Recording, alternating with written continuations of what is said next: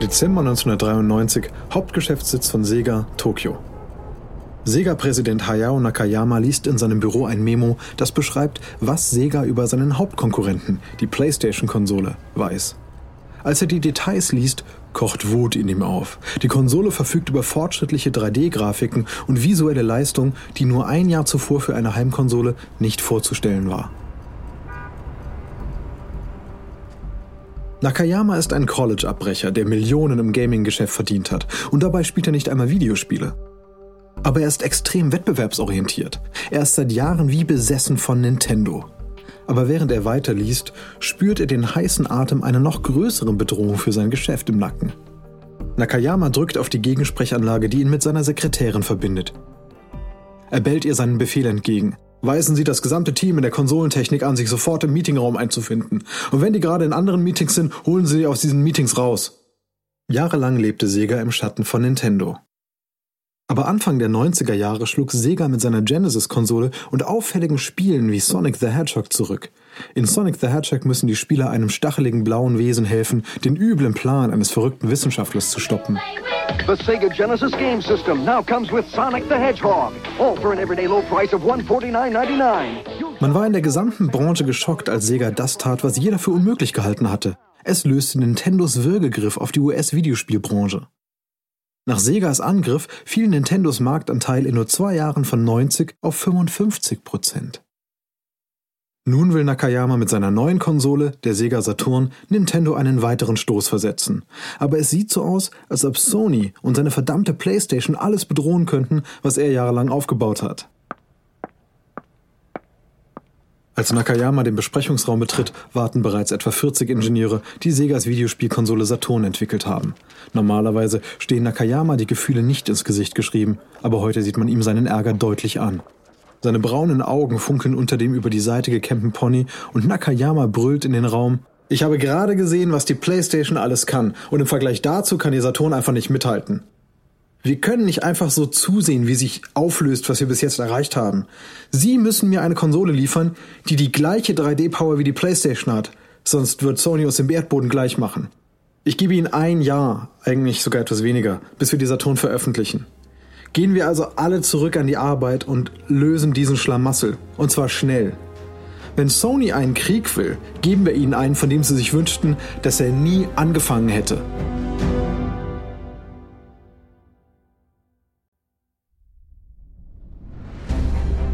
Ich bin Alexander Langer von Wondery und das ist Kampf der Unternehmen.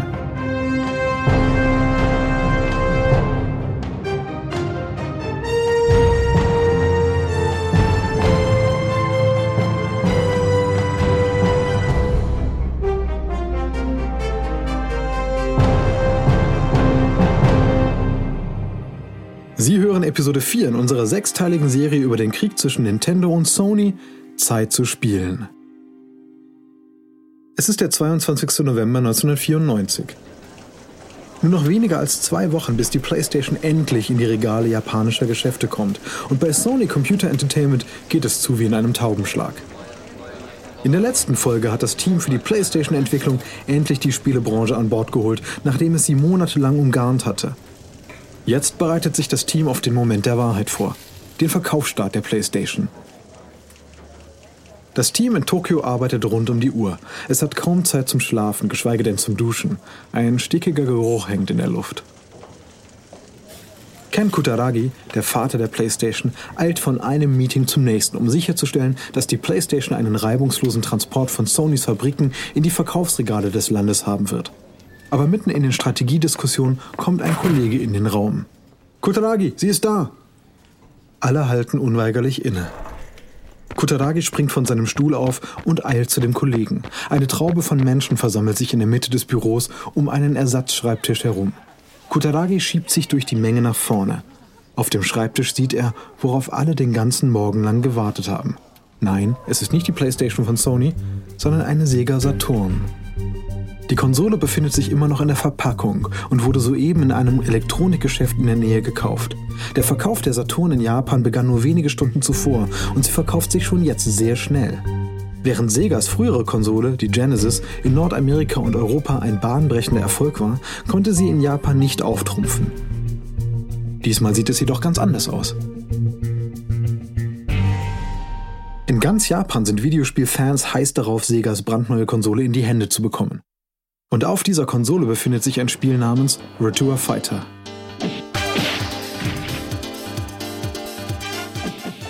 Vor einem Jahr war Virtua Fighter das begehrteste Spiel in den Spielhallen, ein Meilenstein in der Entwicklung der Videospiele von 2D zu 3D-Grafiken. Die großen animierten 3D-Kämpfer waren mit nichts, was Videospieler jemals gesehen hatten, vergleichbar. Die superstarken Kämpfer bewegten sich schnell und mit der Anmut echter Kampfkünstler. Panik macht sich beim Team von Sony breit. Alle sind wie vom Blitz getroffen. In weniger als einem Jahr entwickelt es Sega eine Konsole, die 3D-Grafiken doppelt so schnell verarbeiten kann wie die PlayStation. Die Saturn ist der letzte Schrei der Spielhallen und steckt jetzt in einer Heimkonsole. Sony-Mitarbeiter tauschen fragende Blicke aus. Dann wenden sich alle Blicke auf Kutaragi. Also, worauf warten wir noch? Machen wir das auf und schauen, wie was drinnen steckt. Kutaragi zieht den Stecker der Saturn und dreht die Konsole um. Er greift in seine Tasche, zieht einen dünnen Schraubendreher heraus und beginnt das Kunststoffgehäuse aufzuschrauben, das die Konsole zusammenhält. Dann ziehen die Techniker die Flachbandkabel heraus, trennen die Stromversorgung und entfernen die Metallplatte, die die Hauptplatine abdeckt. Die sezierte Sega Saturn liegt vor ihnen und jetzt sieht das Team von Sony, was Sega in seiner Eile getan hat, um mit der PlayStation aufzuholen. Und was sie sehen, ist nicht schön. Die Hauptplatine ist mit Dutzenden von Mikrochips und Mikroprozessoren bestückt. Kutaragi beugt sich noch etwas weiter vor, um das Ganze aus der Nähe zu betrachten. Wow, das sind viele Komponenten. Wie viele davon sind Mikroprozessoren? Der Ingenieur zählt schnell durch. Eins, zwei, drei, drei, nein, vier. Kutaragi nickt. Das erklärt die 3D-Fähigkeiten. Aber vier Prozessoren, das ist der schlimmste Albtraum eines Programmierers. Alle vier synchron arbeiten zu lassen, das muss eine echte Herausforderung gewesen sein. Die Ingenieure von Sega haben vielleicht eine Konsole geschaffen, die die PlayStation übertreffen kann, aber Kutaragi weiß, dass Sega für die Art und Weise, wie sie konstruiert ist, möglicherweise teuer bezahlen wird. Was für ein Chaos. All diese Chips, all diese Kabel. Das muss schwer herzustellen sein. Mit einem solchen Design hat Sega nicht viel Spielraum, um seine Herstellungskosten zu senken. Kutaragi hat große Anstrengungen unternommen, um sicherzustellen, dass die PlayStation einfach in Masse produziert werden kann. Und dafür war entscheidend, fast alles in einem einzigen Mikroprozessor zusammenzufassen. Das war schwierig und teuer. Aber die relative Einfachheit des PlayStation-Designs könnte sich schlussendlich sehr gut auszahlen. Je mehr PlayStation Sony produziert, desto niedriger sind die Herstellungskosten pro Einheit. Im Gegensatz dazu kann Sega durch das schnelle, aber eben komplexe Design der Saturn die Kosten nicht einfach senken. Kutaragi wendet sich seinem Team zu und lächelt. Zumindest wissen wir, dass wir gegenüber Sega den Kostenvorteil auf unserer Seite haben. Das sind sehr gute Nachrichten. Wie auch immer. Wir hatten alle unseren Spaß, nun ist es an der Zeit, wieder an die Arbeit zu gehen. Wir haben nur noch weniger als zwölf Tage, bis die PlayStation in den Verkauf geht. Also los. Die Ingenieure machen sich in Eile zurück an die Arbeit. Sie lassen die Sega Saturn dort liegen, wie ein ausgeweitetes mechanisches Tier. 2. Dezember 1994. Der Vorabend des Verkaufsstarts der PlayStation in Japan.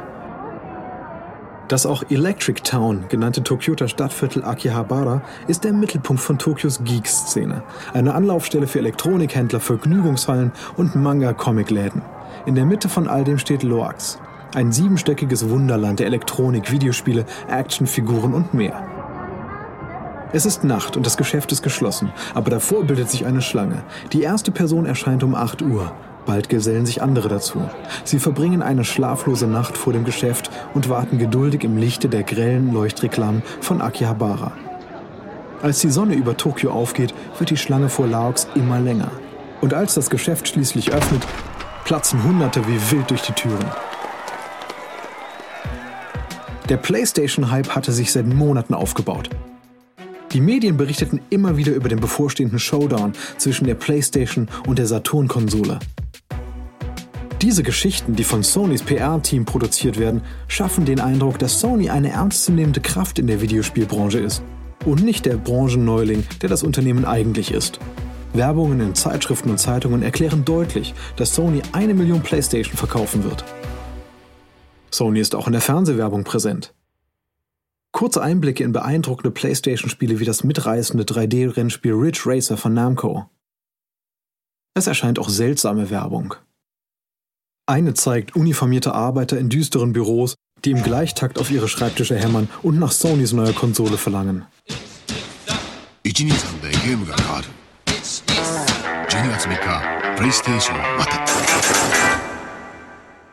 Kutaragi kommt an diesem Morgen ins Kaufhaus. Er sieht, wie glückliche, sehnsüchtige Käufer nach den Playstation-Konsolen greifen und zu den Kassen gehen. Er findet es aufregend. Um den Moment festzuhalten, holt er eine Kamera heraus. In einem Sweatshirt mit dem PlayStation-Aufdruck schlendert er durch den Bezirk und macht dabei ein Foto nach dem anderen. Er macht Aufnahmen von den PlayStation-Fans, die in Schlangen stehen. Von Regalen, die mit PlayStations gefüllt sind. Von glücklichen Kunden, die mit ihren neuen Sony-Konsolen in der Hand die Geschäfte verlassen. Bis mittags sind die PlayStation in allen Geschäften Japans ausverkauft. Das Debüt der PlayStation ist ein überwältigender Erfolg. Ein Produkt, das so beliebt ist, dass es nicht genug davon gibt, um die Nachfrage zu erfüllen. Das Sony Computer Entertainment Team ist müde und erschöpft und bekommt endlich die Gelegenheit auszuschlafen und zu duschen.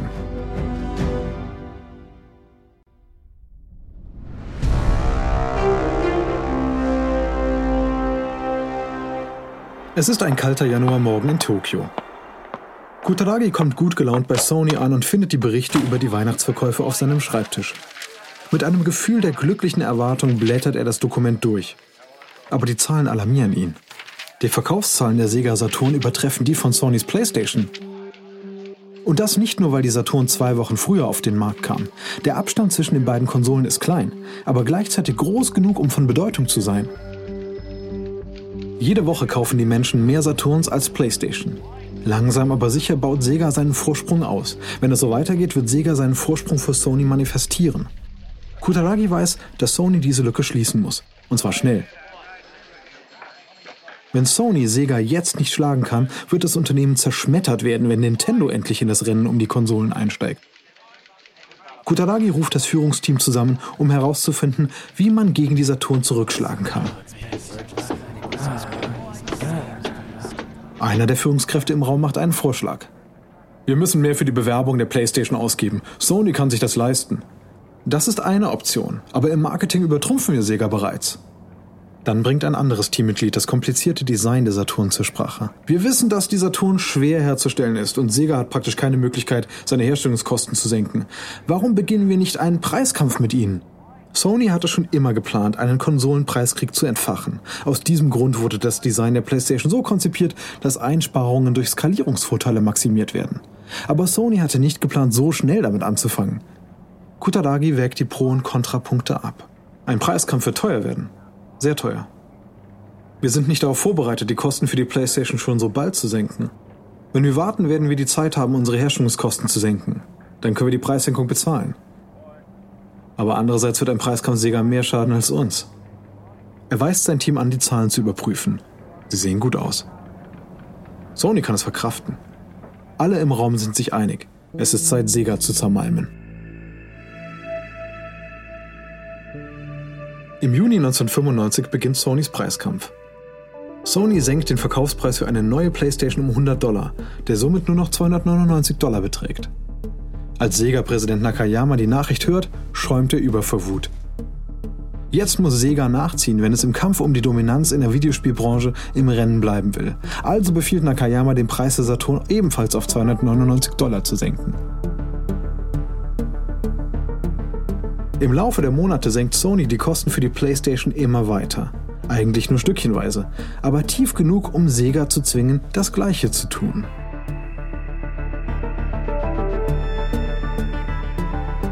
Die Preissenkungen machen zunächst keinen großen Unterschied. Aber als es Herbst wird, haben sich die Verluste angehäuft. Schritt für Schritt lockt Sony Sega ins Verderben.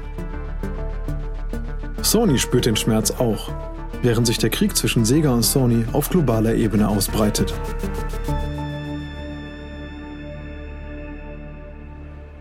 Es ist der 11. Mai 1995 und die jährliche E3 Videospiel-Expo läuft auf vollen Touren. Tausende von Menschen aus der Spieleindustrie treten hier im Los Angeles Convention Center in Kontakt.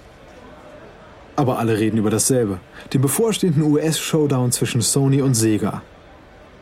Die Spannung knistert in der Luft. Es wird erwartet, dass die PlayStation und die Sega Saturn noch in diesem Jahr auf den US-Märkten zum Verkauf angeboten werden. Branchenkenner wissen, dass Sony und Sega ihre E3-Pressegipfel im Laufe des heutigen Tages nutzen werden, um ihre offiziellen Einführungstermine für ihre Konsolen der nächsten Generation bekannt zu geben. Was sie aber nicht wissen, ist, dass beide Unternehmen geheime Pläne haben, einen Angriff auf den jeweils anderen auszuüben.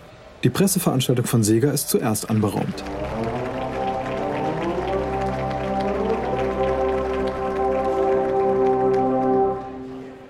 Auf der Bühne steht Tom Kalinske, der Chef von Sega Amerika. Als nach außen hin unbeirrbare Führungskraft mit einer Vorliebe für Krawatten in grellen Farben ist Kalinske bereits eine Legende in der Spielzeug- und Spieleindustrie. Er ist der Mann, der während seiner Zeit bei Mattel die totgeweihte Barbie rettete. Und er ist derjenige, der trotz allen Gegenwindes die Sega Genesis-Konsole gebaut hat, die sich in den USA millionenfach verkauft hat. Heute will Kalinski die PlayStation zu Fall bringen, bevor sie überhaupt die US-Küste erreichen kann. Nach einiger Vorrede macht Kalinski die Ankündigung, auf die alle im Saal warten. Ich freue mich, Ihnen mitteilen zu können, dass unsere neue Konsole, die Sega Saturn, in den Vereinigten Staaten ab sofort erhältlich ist. Kalinski macht eine Pause und das Publikum hält gespannt den Atem an.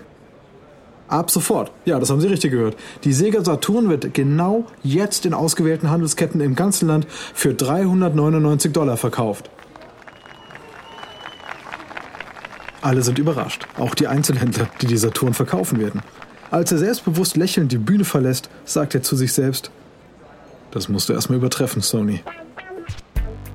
Die Aufgabe, Segas Coup zu kontern, fällt an Olaf Olafsson, den hochgewachsenen jungen Hobbyautor und Manager von Sony Amerika, der aus Island stammt. Sollte ihn der überraschende Verkaufsstart der Saturn verunsichert haben, so lässt er es sich nicht anmerken.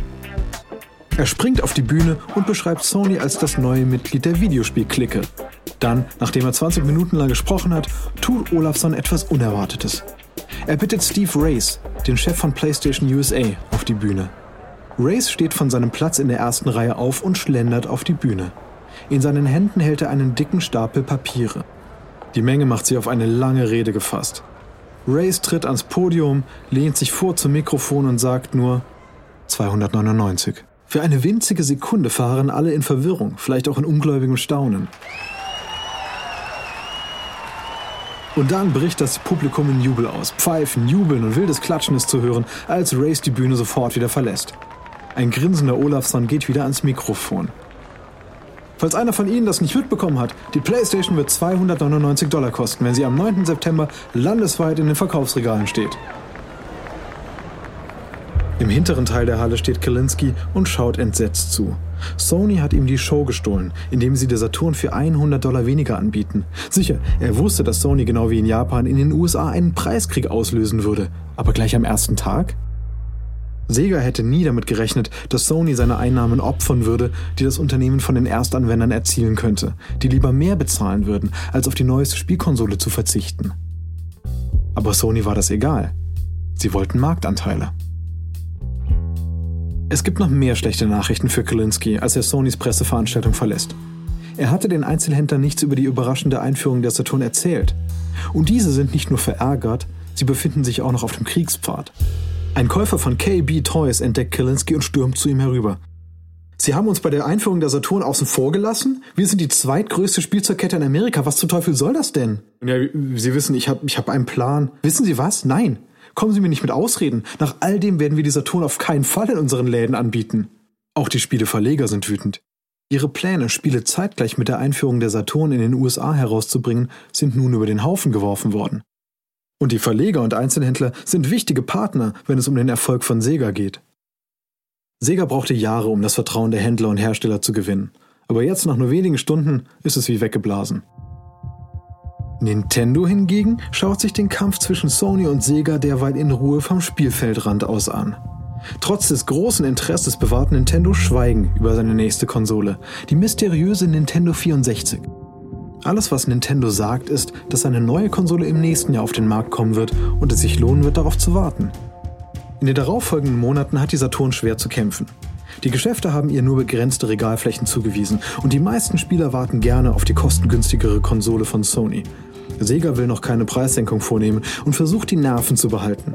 Aber die Absatzzahlen sehen düster aus. Im Oktober, weniger als sechs Monate nach der Einführung der Saturn, weiß Sega, dass es keine andere Wahl hat.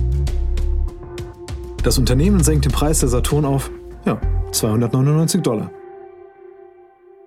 Aber da ist Sony schon längst auf der Überholspur. Die PlayStation ist überall im Fernsehen zu sehen. Sony gibt Millionen für stilvolle, aufmerksamkeitserregende Werbespots aus, um die mit Nintendo und MTV aufgewachsene Generation X für sich zu gewinnen.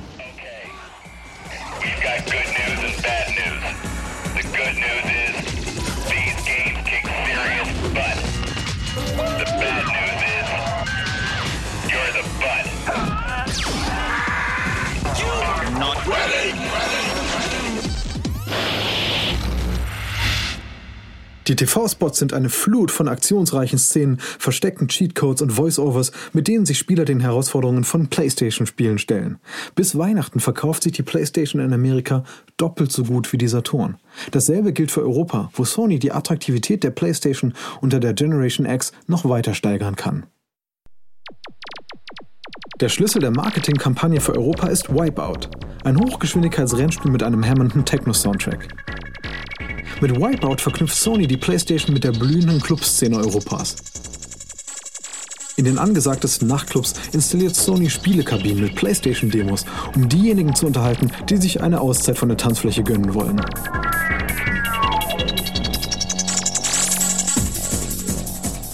Bei Musikfestivals verschenkt das Unternehmen mit dem PlayStation-Logo versehene perforierte Postkarten.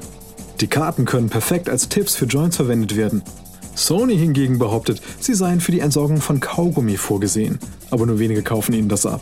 Kaugummi ist die eine Sache, aber dann versucht Sony Europe eine Zeitschriftenanzeige zu veröffentlichen, die ein junges Paar mit starkem Nasenbluten zeigt.